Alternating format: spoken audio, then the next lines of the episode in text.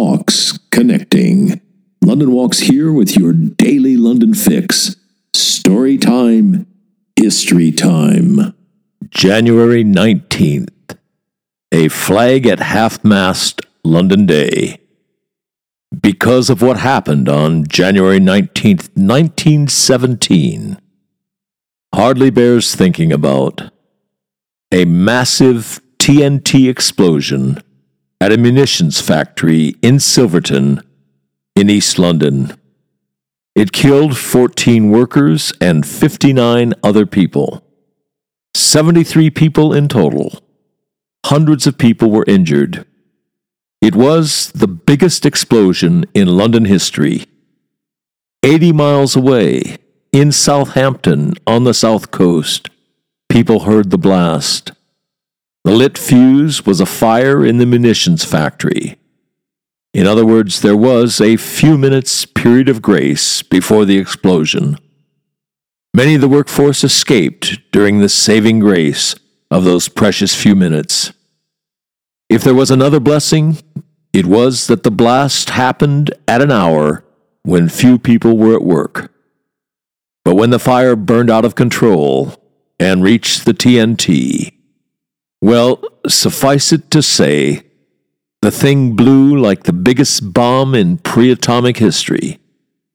Its warhead was all the explosives in what a second previously had been a huge TNT factory.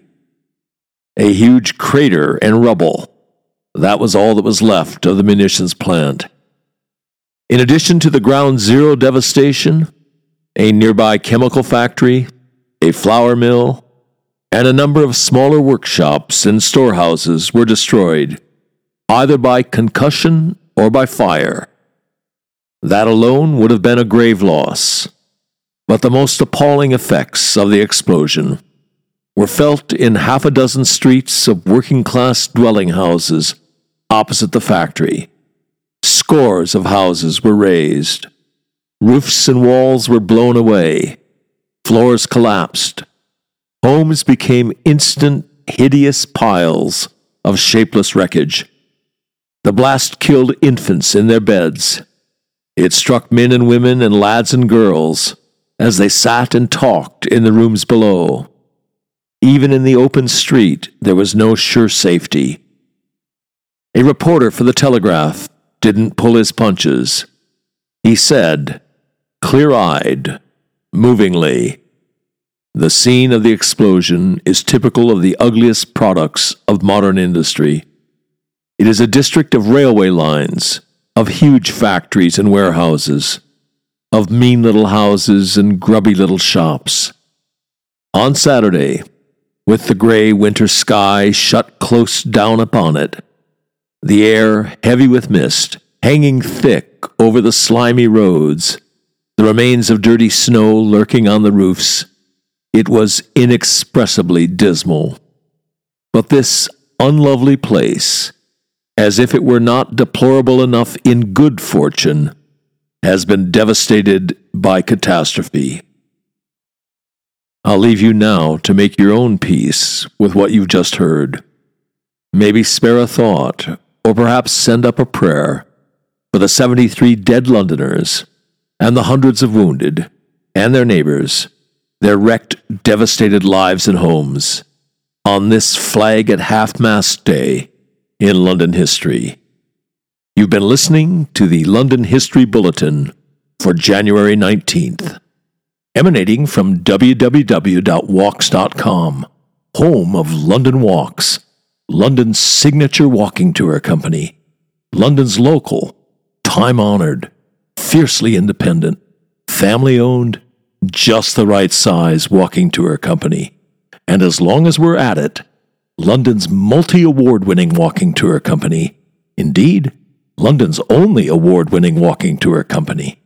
And here's the secret London Walks is essentially run as a guides cooperative. That's the key to everything. It's the reason we're able to attract and keep the best guides in London. You can get schlubbers to do this for 20 pounds a walk but you cannot get world class guides, let alone accomplished professionals. It's not rocket science. you get what you pay for. And just as surely, you also get what you don't pay for. Back in 1968, when we got started, we quickly came to a fork in the road. We had to answer a searching question Do we want to make the most money, or do we want to be the best walking tour company in the world? You want to make the most money, you go the Schlubbers route.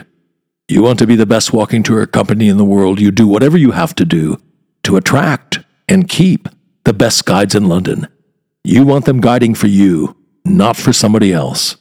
Bears repeating the way we're structured, a guides cooperative, is the key to the whole thing. It's the reason for all those awards. It's the reason people who know go with London Walks. It's the reason we've got a large following, a lively, loyal, discerning following. Quality attracts quality.